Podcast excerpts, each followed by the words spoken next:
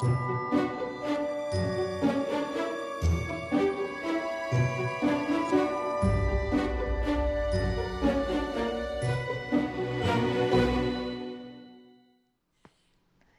everybody. This is Film Mama. I'm Thais Drasinower, and welcome. Today we are doing the second part of the interview with Esra Saydam and Nisan Dag, who co-directed their first feature together called Across the Sea. If you want to hear the first part of the interview, you can find it on the podcast, and you can also find the written version on Film Mama's website in this second part, we're going to be discussing the process of production, the lessons learned, and what is next for both directors. I'm very excited to continue this conversation, so let's get going. Esra, you also have producer credit on the film. You produced this with three other producers Gary Kim, Robert mm-hmm. Lowenstein, and yes. Alvaro Valente, which we've talked about. Um, at what point in the development of the project did you attach the other producers uh, what was the process for you specifically of directing and producing the film well i would never have done producing if i was the only producer uh, i think. I would but um, I, I generally attach people from the very beginning because like i want to feel responsible to them. And if they want to stick it around helps. it helps. Like you know and if someone's energy is down the other one's energy is generally high so they kind of balance out so they were very much on board on, on like jerry kim was probably the first one then robert levinstein uh, was also a friend of mine from northwestern and um, he had great human relationships uh, he was like the kind person of the set taking care of everyone, including the dog, uh, and solving problems. And then Alvaro Valente, he was more like our line producer, big but I mean, he's amazing, but because he fixed very critical, crucial problems, uh, like we owe him so much about that. We're like, no, Alvaro is a producer now because he fixed a lot. I mean, uh, I don't know if we want to talk about prosthetic belly, but yeah.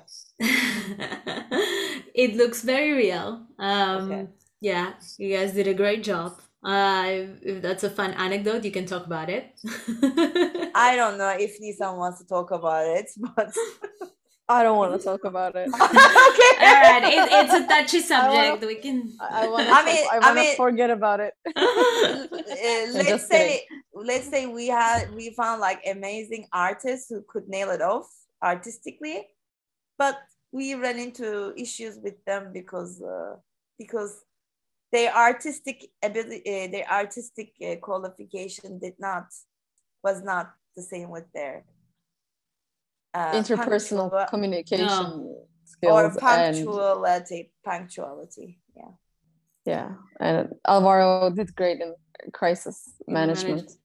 nice. Yeah and communication with people like he was you know when he speaks he sort of sounds like he's joking but he's actually like getting them in shape like quote unquote uh, i think he, he, he does a great balance of like putting people in order but doing it in a like super yeah. nice and people are even like uh baffled like they can't figure out are we like being yelled at or are we like is he making a joke so How i think feel about it yeah. yes and he avoids the crisis perfectly i think in that way and uh but also still give people especially i don't know if this is what the industry is like in the us but in turkey uh, i think when you're nice to people uh, they take it as a sign that want to take you seriously and they can be lazy and uh, you know uh, if, if you're uh, really aggressive on set and then everyone's behaving and like being more responsible unfortunately being nice doesn't work. And we usually as a whole team we were on the nicer side, I think. Uh, that I think created some problems on set, and Alvaro was really doing a great job in balancing that and saving money out of it. That's so beautiful. yeah, uh, perfect businessman. Yes, perfect businessman. yeah. Alvaro is great. Everybody needs to have them on their film. so cool. Yes. No, that's a great. that yeah that that's a great skill to have to be able to actually uh, balance the the the the discipline let's say with with empathy and and and be able to to get Yeah. people to collaborate with you in that Yeah. way and and so in terms of producing I'm mostly focused on packaging and gathering the crew i think because i was the only one with nisan in turkey who could get people on board in turkey okay so that was like a lot of networking and saying, so du- during during the shoot you'd say you you took more of just the directing kind of role and didn't didn't focus on producing during the shooting no, no, no. okay okay I That's mean, if we are like ran out of budgets, they would come and find me, and then we Yeah. need to find a solution. But other than that, Occasionally, you had to go to some production meetings when we that's wrapped. true. That's And true. I was like, I was so jealous. I was like, "Give me my co-director." that is so true. You know, even though I think yeah, you they took off the weight uh, from you, uh, the heavy lifting, but you still had eh, like you were the only Turkish uh, producer uh, Mm. in the project. So I think still, uh, I remember like maybe a couple nights you had to like after we had the wrap meal, you had to go into a meeting. And then I, I had to wait until the meeting's over because I also wanted to Oh, talk to her. And I was always so upset that she has to be taken away by producers. So she. Esra was always like, uh, uh, like everyone's trying to share her on set. Yeah. So poor you. I think you did a lot of uh, heavy lifting on on set.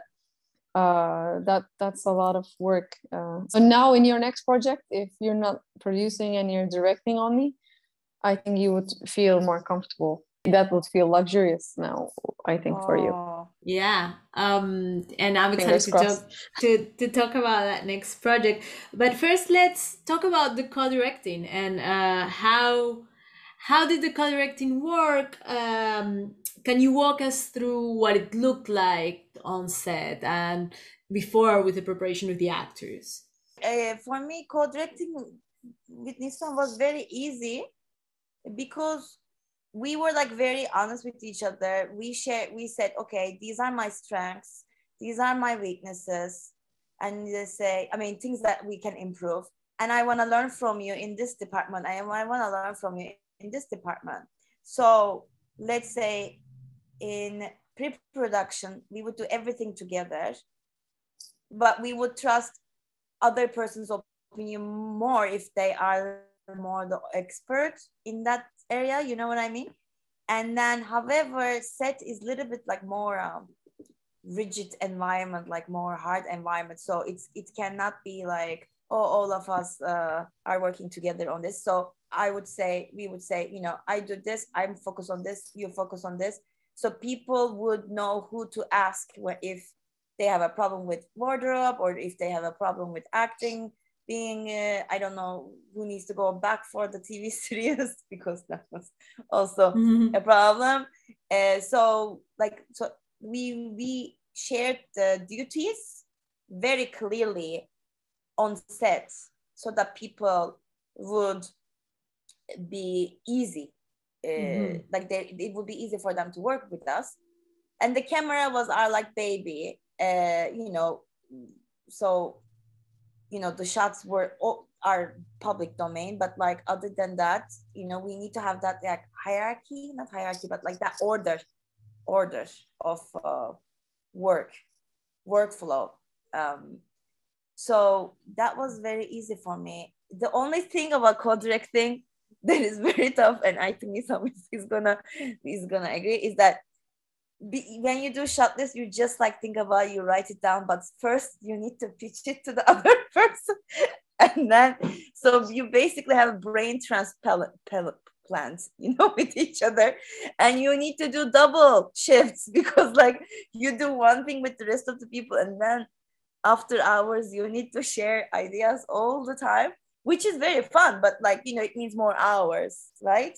yeah i mean like even on on set like I, like when i get asked this a lot like what was it like to co-direct and like the only downside i can think of is that on set you have to be quick and you Yeah. get asked a lot of questions right that's the nature of directing a lot of departments like wanting to hear from you on set and normally in your mind you would instantly think and instantly reply like what you want.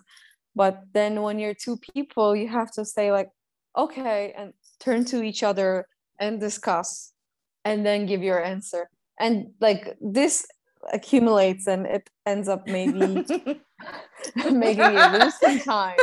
That's that's really the only uh drawback for me though. Like especially in our first feature i feel like it was great to have someone i trust with me. Uh it was such a comfort zone.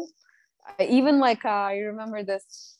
So Esra speaks italian and n- no one really on set spoke italian. So we decided on a uh, i wanted this like t- to set like a panic keyword where I needed like a moment alone with her.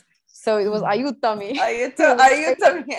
which basically means help Help. in Italian. I feel like we could have been more creative, like strawberries or something, but Ayuto. it was very straightforward. Yeah, help me in Italian. So, but I remember on set saying a couple of times like ayutami, and then like we would just like silently walk off to the corner and speak. So that comfort zone is is really valuable and and also combining uh, forces. Uh, so overall, I think it was a really cool experience. I'm I'm glad it happened that way. Like if I can go back in time and change the course uh, of my filmography, I would just still wanted to go the same way. Oh, that's great. That's great to hear. Like, especially after all these years, that you still Yeah. feel feel the same way. And I think I have a very clear picture of how you managed um, crew and like the relationship with each other. And I'm curious to know how it worked with the actors on Uh-huh. scenes, like giving notes. What was the dynamic of that? Were you dividing the scenes? Were you two together? Were you talking to the actors together? I think. Uh, both uh, Damla, who plays Mm. The character of Damla, uh, and and Ahmed, who plays Burak, they, they all have great performances. They they say so much without saying a single word, uh, and I think that you know you you, you really build their emotional lives uh, through. I think it's coming from the script, but there's also I think a great deal in performance and direction from you guys. So I, I I wanted to see what the process was like and how did you manage to to to, to, have a same line of, of, of directing for performances when you are two people? How does that work? Yeah how did we manage it? I mean we did i think we did quite a good amount of rehearsals. Um, that was based on intimacy. Uh, both with like between kevin the jacob fishel and damla and then uh, you know rifat and damla because it was important for us to build a past between Damla and Rifat, and it was not necessarily about making rehearsals like uh, on the pages, like on what we wrote. It was more about the past always. So the first time they met, or the first time, this is the moment where Damla loses his father and he comes to comfort her. So Mm. let's do that. So so so that they have memories. I mean, active. What was it called? Active memory or memory building. One of the memory building is maybe the informal name of it, but it's a technique that is used a lot. I'm very ashamed that I'm not good with terms, but it's one of those things that you build me- uh, build memories uh, in a rehearsal, and so they don't need to be method and lose their mind over it. Uh, I used to love method acting. Now I don't believe in it because it really exhausts you anyway. I know that my favorite actors are the ones who who give the illusion of what's going on versus the ones who really lived through the that tragedy that the character went through, you know. Um, Mhm. But so on set, because I love to work with actors, I would talk to them on set. But however, sometimes, for example, Rifat would get bored of me, and like he would be like, "I want to talk to Nisa, I want to talk to Esra." So you know, it's all about knowing what your responsibility is, but also being flexible when the time calls for it. You know what I mean? That's all about that, actually. And uh, sometimes we had one week which was all night shoots. I think this is a very important information mm. to share. Uh, everyone, including actors, they really have difficult time and lose patience uh, if one week is committed to night shoots. Uh, like the stakes go high, the tensions go high, you know. Um, uh, so make sure you, you don't be... schedule your night uh, night yeah. shoot week on a full moon week. yeah, definitely. Never, never, never do that. Never do solid, that. Um, solid tested advice. Yes. yeah. Um, my I used to work with um two producers who are like quite known right now, Jay Van Hoy and Lars Knudsen, and actually Nisan was with them too once, and he said that you should never schedule more than three nights in a row mm. because people become zombies. Uh, that's that's great advice. Um, yeah. I wanted to talk a little bit about the camera language. It feels just so natural and really allows the the power of the performances to to shine. Uh, you worked with with JP Wakayama, who uh, you two met at Columbia, right? I wanted to see how did you develop the language of this film and what what did that collaboration look like? Nisan jp was shot your thesis no? Am i wrong? Yeah yeah he shot my thesis film at columbia and many other people's. He shot like 45 short films. He was a super hardworking uh, dp uh, so and Esra, I really liked his work as well.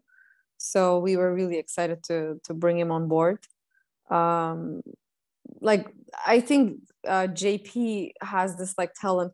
Like it's one thing to make frames um aesthetically beautiful but then there's these kinds of cinematographers who add soul to their shots.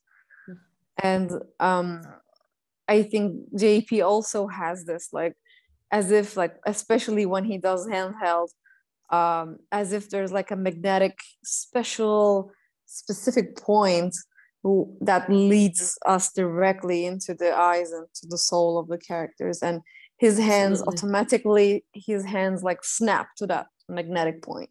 He has that kind of instinct. So i think uh, i love his cinematography like i love his other other work as well. I feel like that spirit continues. So i think his work added a lot to the the spirit of the film. Uh, but yeah, Esra and I had long discussions, uh, partly in, during Gezi Park protests in Turkey, uh, sitting uh, at the Gezi Park and uh, and brain brainstorming. I'm glad part of our film memories also attaches to that historic moment in in Turkey's political landscape. Um but anyway yeah we it was always about i feel like esra and i are kind of directors who are not worried about showing off visually. Mm-hmm. uh we just trust in our scripts and we trust in our actors performances and we're not afraid of uh letting those barely stand out in the film. So i feel like we never had this extreme efforts of um showcasing our directorial skills uh, visually and cinematographically. And we just we were confident in, in what we had in our hands. Um, so yeah that was our main um, starting point in building the the shots for across the sea i think. I agree. Like it's always amazing great to come with a plan but then uh, be open to act, what actors get to perform. And you you know and sometimes you say okay jp you just follow them. No that's what it is. Just follow them. Um, and if the, your dp has a good instinct you're in the good hands i think right? So um the other and we had enough that, conversation with him yeah so he knew exactly. the soul of the film. It's just Absolutely. like i feel like it's the same thing like when you work so long with your actors they know yeah. to the bones their characters then on set you can say okay improvise and whatever comes out of their mouth will be correct to the character. Yeah. I think it's the same thing. If your cinematographer knows the heart of your story absolutely. then you can give them some freedom. Flexible, it's not exactly. it doesn't mean you're not directing if you just say follow this person because you had already done your directing in the prep work uh-huh. when you explain to them what you're after and then giving them the flexibility on set actually lets that gives them some room to do what they're so good at yeah basically. and I, actually the thing with jp I love that. jp really really just actually literally wants to do what you tell him you know some direct dps can be more directorial and they're like they can do whatever they think mm-hmm. but like jp is like really wanna translate what you envision so i think in that sense we were a great team um and wa- wanting to focus when you're picking a cinematographer with jp had is that when we would watch like test screenings with our actors and everything you you can tell his passion lies on the performances. mm-hmm. And how desperately he wants to show it versus i'm gonna like this like that and then we're gonna have this in the depth you know as a depth of field so it, his passion lies with the performances with the story. So if your dp who happens to be very talented fo- keeps focusing on the performance keeps talking about the performances and the actors faces you're definitely in the good hands it means. Um I just want to say that. Yeah, that's a great piece of advice. Um, just you know, make, making sure yeah. communicating the soul of the film and and choosing well your your your people so that you are able to trust them on set and and let them do their thing. And that's that's why you bring them into the project, right? You want their thoughts, mm-hmm. you want their input. Like you, yeah. you you're trusting them as as also. Uh, um, a creative part of this process, right? Yeah. Um, and also, we have this scene, uh, Thais, that was not on the script, but we had this production meeting and we are like, in the day of the shoot, in the day that that scene was was decided to be shot on, we decided that that scene was supposed to, like um shot on uh, the scene after the soccer game uh damla waits for him by his car, car? Uh, and then so we were not afraid to go off script off script and and we told actors so we're gonna shoot this scene. And they're like what do you mean?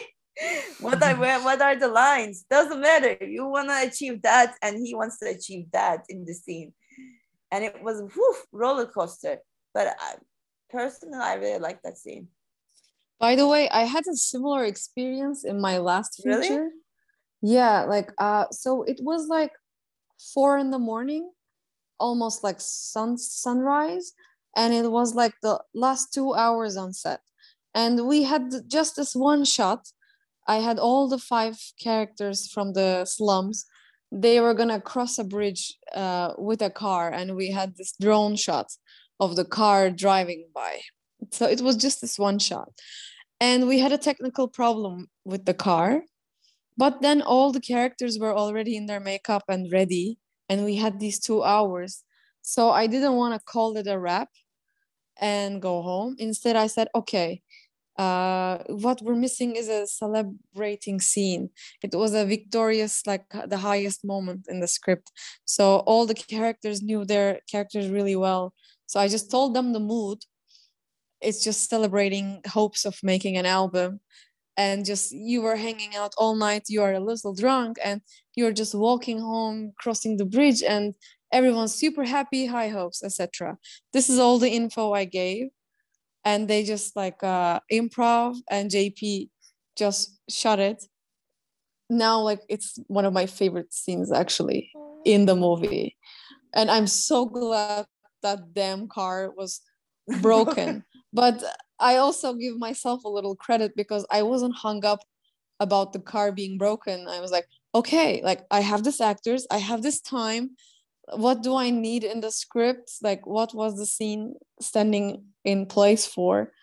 And I think sometimes actually doing that is a bit refreshing on set. So I made a note to myself for upcoming projects, if the project allows, if it's not surrounded by green screen, you know, um, then I think it's great to actually just give actors the the main objectives. And uh, I heard like uh, many people actually shoot films that way without a script. Maybe that's a little wild for me, and if you're not a big name like i know gaspar noé did vortex like that um, maybe it's hard to finance that way mm-hmm. but at least like planning a couple improv scenes uh, could be eh, really fun and and you still work for it uh, prep for it but kind of let some magic to happen on sets basically yeah for for the actors that that must have been so great just so fun to like give them that trust yeah. and let them let them just do what comes naturally for them. Yeah. Same in across the sea. I think that scene is one of the uh, strongest scenes we have. Yes. I, do you I think agree. so? I swear i don't know but i me, do think so. I do think so. Because yeah right. because it was supposed to happen and therefore it happened. You know the the story required that scene. So it, it was beautiful. I love i love those magical moments uh, so basically the writing sometimes continues when you're on the set as well yes. and that's a part of it for me even when you're editing right you're kind of rewriting yeah. as as you edit for sure yes yeah when i when i put slow motion on certain i mean i'm not saying I we did this in Across the Sea, but like I love to put slow motion on an actor's reaction. I just love it to extend the moment, elaborate the moment that we were never able to shoot. To shoot, yeah, it's a good trick. I love that. Yeah. we talked a little bit Sorry, uh, about um, a couple of obstacles you found during production. I wanted to ask you specifically if, as female directors, mm-hmm. you found some obstacles and how did you overcome them? Yeah, so I don't know if it was female, but it might be also a young director thing. But Nisan touched on mm-hmm. this a little bit before uh, that um, is at least in Turkey, and I'm pretty sure in many countries around the world, like the equality on set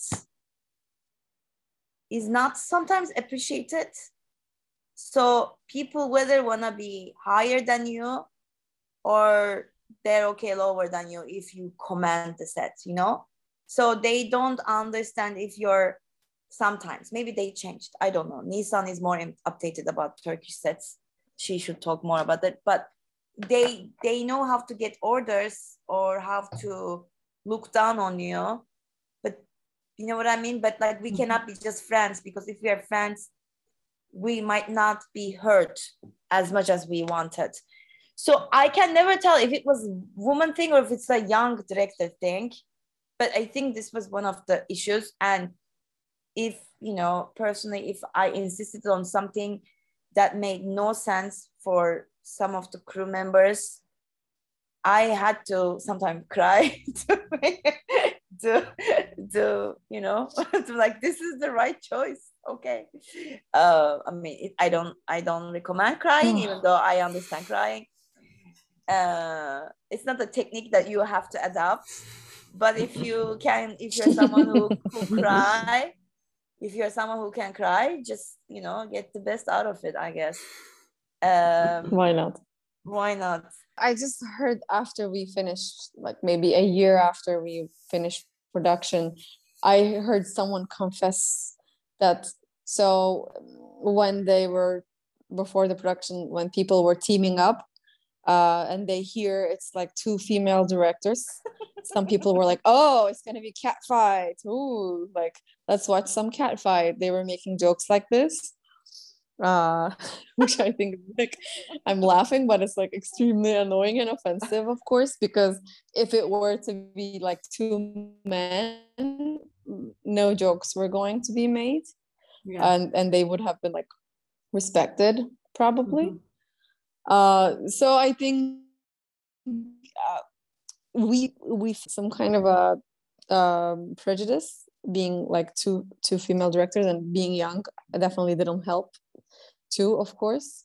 But i think at the end of the day like um, we were just so focused on making good stuff and we were passionate and our i think our passion did shine through and it didn't like uh, i think we were so positive and open hearted uh, i feel like we weren't receptive of the prejudices. So i have this theory that like if you uh, aren't op- if you're not looking for the prejudices on a basic level of course i feel like they don't get to you if you don't perceive them. I have this basic really basic approach but um, sometimes being a little naive really helps because if someone says something mean to you like trying to hurt you uh, then if you don't get it you're not hurt by it at the same time.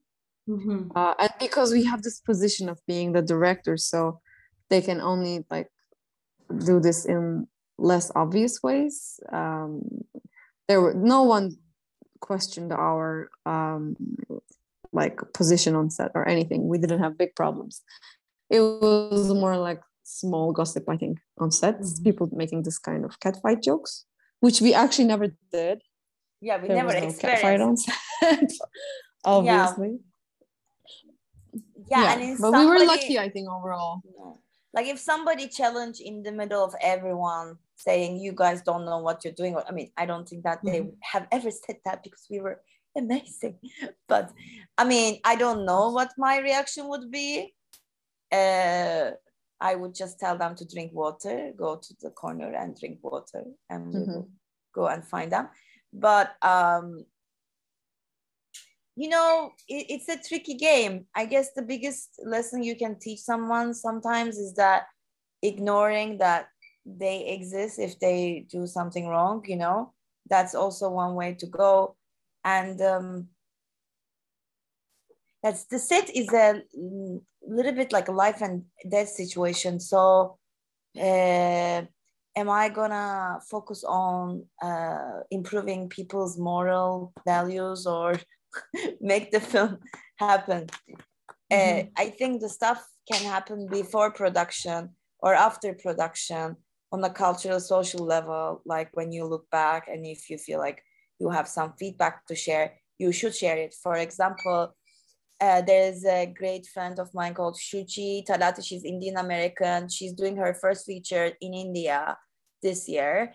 And before doing that, uh, her, her, um, her feature project was at Berlinale. And she got this fund to initiate a training for Indian women to become gaffers and grips. Mm. Uh, because she's gonna do and it's coming from a very um, reasonable place because she wants to do intimate film about a teenager girl in it living in India, and she wants to have woman gaffers. Mm-hmm. Uh, I totally understand that need. So she she she got the fund and she's doing this like uh, training program so that when she's shooting the film, she can have woman um, gaffers like for us we just have to be able to make our films happen you know? Changing the system can be very tough but maybe we can do modifications around our circle to continue whatever we want to continue to do. I just want to add because I don't want to be misunderstood about the whole whole ignoring point. Like, of course, if some kind of injustice or some wrongdoing is happening on set, like we shouldn't ignore that for sure but what i mean is uh like if someone like sometimes people do small things just to hurt you like little nuances yeah. those kind of things. Usually like i feel like most women are uh, facing that uh, even if it's not like big cases it still affects your energy. And what i mean by ignoring is just not picking up those small nuances because then it doesn't let those people succeed because they do those things to hurt you. And if you're not hurt by that then they can't stop you they can take your energy away from what mm. you're trying to create and they're not sabotaging you basically deep down i think that's what they're trying to do so mm-hmm. if you can just like maintain the focus on what you're trying to do uh, and not pick up on those little uh, you know nasty uh, energies uh, on yeah. that level at least i think it's yeah it's a good theory for me to just stay away from totally. so bad vibes you, you mean like michelle obama if they go low we go high and that line yeah. works sometimes nice yeah and especially if they are someone who's able to get that that you decided to go high knowing they actually respect you a lot um, mm-hmm. We had someone who said things that she was not supposed to say on set and she found out that we heard but we didn't do anything about it. And i i got a job from her a very good job. Uh, so sometimes it's sometimes it's helpful. So um for the whole experience of making this film if each of you had uh, one advice that you could give yourself before starting that you think would make the film better or the experience easier or in any way improve uh, the experience of making this film what would that be? Just one thing. Oof. i know exactly. I can um, you're not bad in directing actors this is what I would say to myself because uh, you know when Esra and I were uh, talking about our strengths and we were dividing the the work, I was just I had this thought about myself that for some reason I had this fear and fear of not being good enough at directing the actors. So I I was just taking more responsibility on uh, the camera work and Esra was doing the majority of uh, the work with the performances. Um, I think I would just encourage myself more because after uh, Across the Sea, um, uh, when I did my second feature, I overcome that. And actually, I did work in the Netflix series. I directed a couple episodes. And now I hear people referring to me as like, your strength is directing actors in the industry. And now, like, that kind of became my stronger side.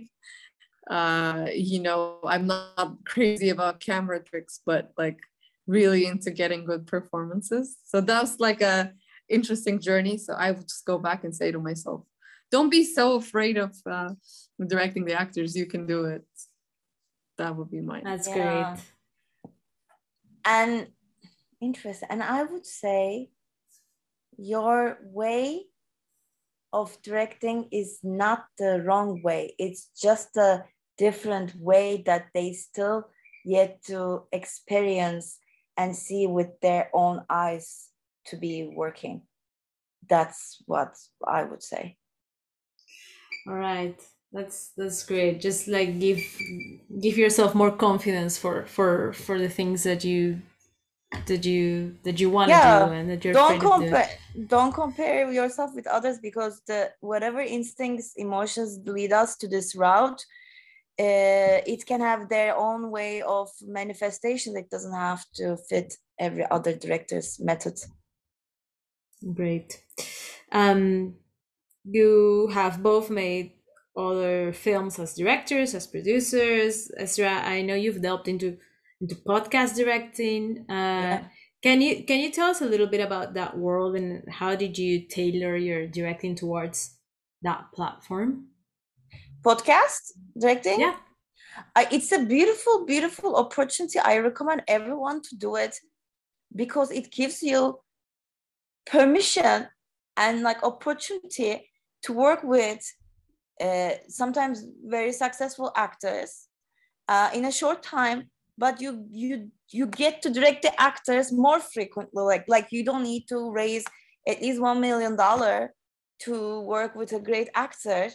Um, and i was very lucky that i ran into this like job uh, posting uh, by someone who graduated from columbia. Mm-hmm. and she was a very successful Hollywood executive, and then she started her own um, company with uh, her partner Thomas. So her name is Kendall, um, and she so she started this podcast series um, company uh, aiming for like woman stories uh, directed by women. And so i i meet so many like a, uh, so many groups of actors thanks to that. And it's it's lovely to share an afternoon with them. And uh, it requires a lot of technicality. Like i need to operate like mute play make sure that the volumes are right make sure that the mic is like aiming this you know there's so many technicality. Sometimes i'm like a mother like all right make sure uh, you drink your water now da, da, da, and then it's also like foley job. So besides narration they also do weird sounds and we kind of imitate art in all areas like from super intimate scenes to super i don't know exotic tropical scenes. So uh, it's a lot of fun. I i recommend to everyone and you don't need to have like 50 people around you to direct the actors. Beautiful. Yeah. Uh, i'm that's, grateful. That's great. Yeah that sounds fascinating for sure and uh Nisan, you do you did your second feature as we've talked about when when I'm done dying, right? When I'm done dying. Uh, this premiered a couple years ago at the beginning of the pandemic, I think. Um, how how was it to to shoot a second feature now as a solo director? What was different about the experience? Um, how how did you come into the second feature as a director uh, from the lessons learned from your first experience that we've discussed? Well, um, the second feature was much harder to finance and to, to produce. So it took uh, from the first draft, it took about three years to uh, get the financing together. And the, the political uh, backdrop changed in Turkey. So in our first feature, we had the Ministry of Culture funds, which made things much easier. But uh, in this second film, I didn't have the ministry funds. We had the Eurimages and Hamburg Film Fund and uh, Switzerland fund, uh, but still, like it wasn't enough, and we had to find seven other investors. And keeping all these investors excited and attached in the period of couple of years. And and there were some economic crisis going on like euro was you know peaking to to numbers which are actually lower than what it is today but back then it was like a high peak. Um, and we lost a couple investors um, so like the economic uh, climate wasn't ideal for private financing because these movies are films that investors know they're not going to make money from these. So if people put in money, they know it's only for prestige or they just want to Instagram post on a red carpet, basically. Uh, well, luckily we had some like visionary people too who believed in the project and who had like true passion. So it was a combination of kinds of investors. Um, but that was like a lot of effort and it takes away from your concentration as a director because we didn't have all the financing in place until a couple weeks before production. Uh, and while doing the prep, still being on the phone with investors and not being able to sleep comfortably at night with the fear of financing, it takes away from your creativity. So that was the biggest difference with the first feature. Only after making the second one, I realized how lucky we were in our first film and we were we we were sort of faked by the experience because we thought it was going to be easy like this in the next ones and uh, the the second one in that way that was the biggest difference. Like process wise directing two people versus solo is is really the same. It's the same process. You have to do the same things. The only thing is you're alone. Uh, so it's a bit more of a lonely place uh, than you know having someone hand in hand. That's really a, a comfort zone when when you have someone you like so yeah it was uh it was more tough in in all in all aspects i think if if i were comparing. All right um yeah but it went well in the end. Yeah. Yeah. Thank god. Yeah and hopefully she's yeah. doing well she's doing very well yeah. She's she's doing great. When i when i'm done so. dying um when i'm done dying it's also available in all different platforms for you guys to check out uh it's on youtube on prime and, and a couple yeah others. it's on it's on amazon and itunes and fandango and a couple other platforms in the united states if yes. anyone's interested in rap drugs and toxic love in the slums yeah. of istanbul all right um well, finally, I just want to ask you both what are you working on right now and what's next for each of you? Esra? Um, so, what's next for me? Honestly, I have maybe five, six projects floating in my or in my brain also on, on my in my dropbox uh, but the most serious one is the mesopotamian it's a romantic noir set in the ems world of new york and it's told through the eyes of a Middle Eastern girl who went through war on a different level. And um, it did get a lot of attention. It did go to great programs like Gotham Week, you know, Film Independent, Toronto Film Festival Financing Forum. And uh, it's funny, we get love, but we cannot get the fully financed. Uh, I feel like this stray cat uh, at the door of a palace like they let me be at the door. They give me milk sometimes. Sometimes they give me food but they don't let me in. They don't adopt me fully. Sometimes you go through these emotions. Um so however i know and it, it was a it was co-written with Rahma Tasai who did great films like that one to berlin locarno uh, that won at those festivals and her first feature feature film will be with the producer of Titane that won last year at Cannes. So like I I know I'm always like very lucky to be surrounded with amazing people. And however, the project takes more time than I anticipate. So this summer, I'm going to the east of Turkey to shoot an ultra low budget film. And I'm gonna co-direct with uh, another friend of mine from New York. His name is Malik uh, Issasis, and he's um, he has so much experience in guerrilla filmmaking. So I want to use his like low budget. I can do it all separate, uh, and we're gonna be maybe hopefully a good team, and have we're gonna have amazing co-directing memories uh, like we I had with Nisan. I hope uh, this summer, and it's about this Black American backpacker woman who who goes on a road trip in is Turkey uh, on his way to Armenia where she's going to meet her best friend. And she spends extra days in a guest house by the border between Armenia and Turkey because she meets a guy uh, who manages the hotel. And they go through some small petite love story so hopefully I'm gonna shoot that and I'm gonna get one feature film out of my system so that I can reset and focus my other projects.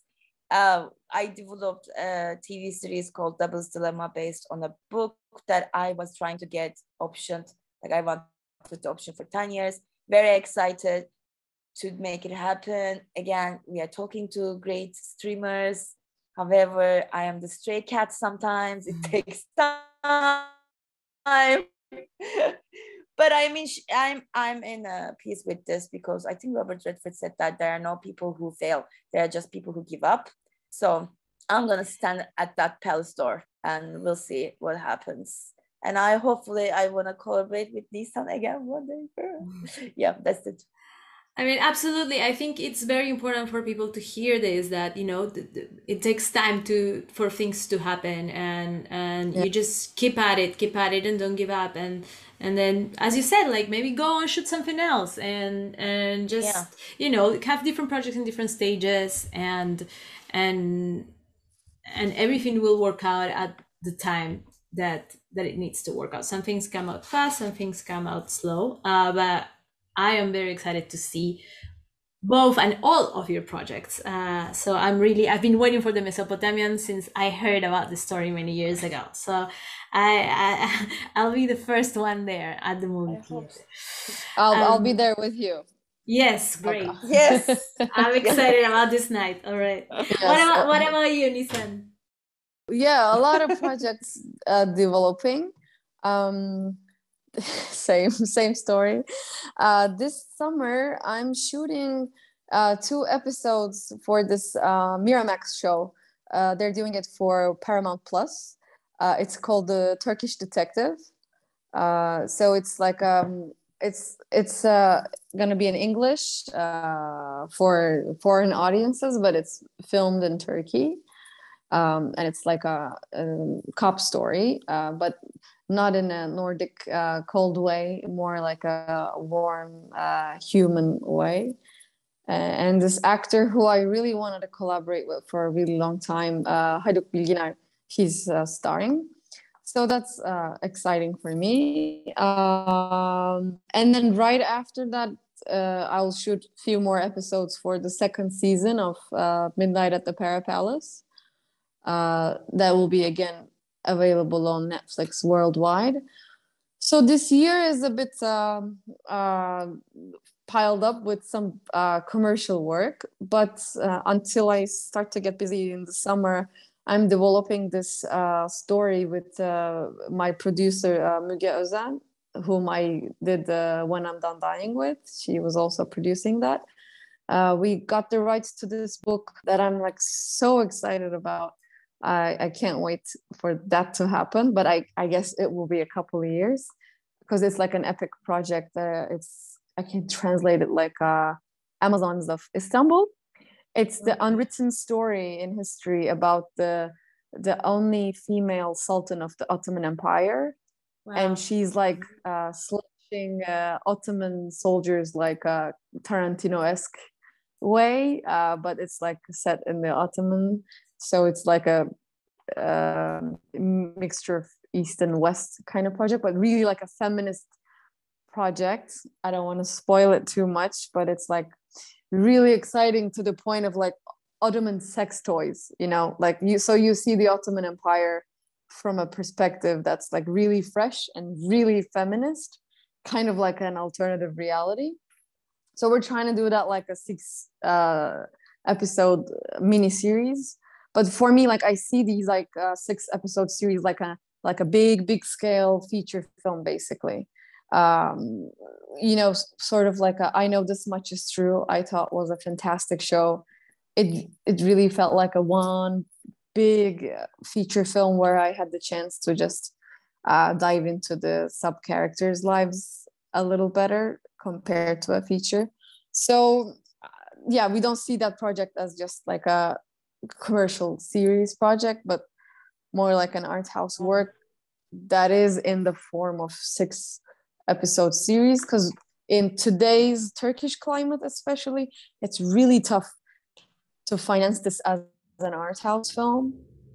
But there's so much uh, resource. Everyone wants to make series. Like there's a lot of resource if you want to call it a series and release it on a platform Uh, and the story is so big that it makes Wait. that possible so that's the kind of route that Wait, take that sounds very commercial and nice to me. It's a great story. yeah, it sounds. it has a commercial appeal too but we want to we want to do it we want to do it really character driven and not like plot heavy so yeah, of much course. so we'll see what the platforms will think they So they tend in, in turkey they tend to want a lot of plots uh, they see their audience as like a low patience audience.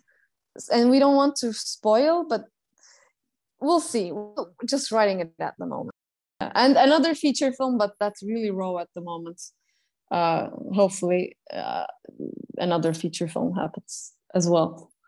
Uh, all right. Um well i am also very excited to to, to watch that show uh thank you. yes i'm you know it's it's it's great to see history through a feminine perspective. Like i think we need we need more of that. We have more and more female voices telling stories now but also it's interesting to look at the past and and, and see how it looks through through the female perspective. So I'm excited about that. I can't wait to see it. Um, I wish you the best of luck with it. And both of you, Esra and Nisan, thank you so much for for chatting with me today, for sharing your experience uh, about Across the Sea. Again, Across the Sea is available on Amazon Prime. Uh, so make sure to check it out and um, we'll keep you posted about the next steps of Esra and Nisan. And uh, I wish you the best of luck. Thank you. Thank you. And and if you're ever yeah, thanks Turkey, for having us. Yeah, and also if uh, there are people listening from Turkey, it's also available on Mubi Turkey, right? Something like that. Um, but okay. yeah, and, and and BluTV, Blue TV as well exactly. in Turkey. But uh, yes. thank you so much, Thais. We I really enjoyed it. It was lovely. Me too. Yeah. Thank you. Thank, thank you. you for having us. Thank you so much for listening. If you liked what you heard, don't forget to subscribe and um, check the description of the podcast where you can find the address for the website of the blog. And there you will find all the links and information that we discussed on this interview. See you next time.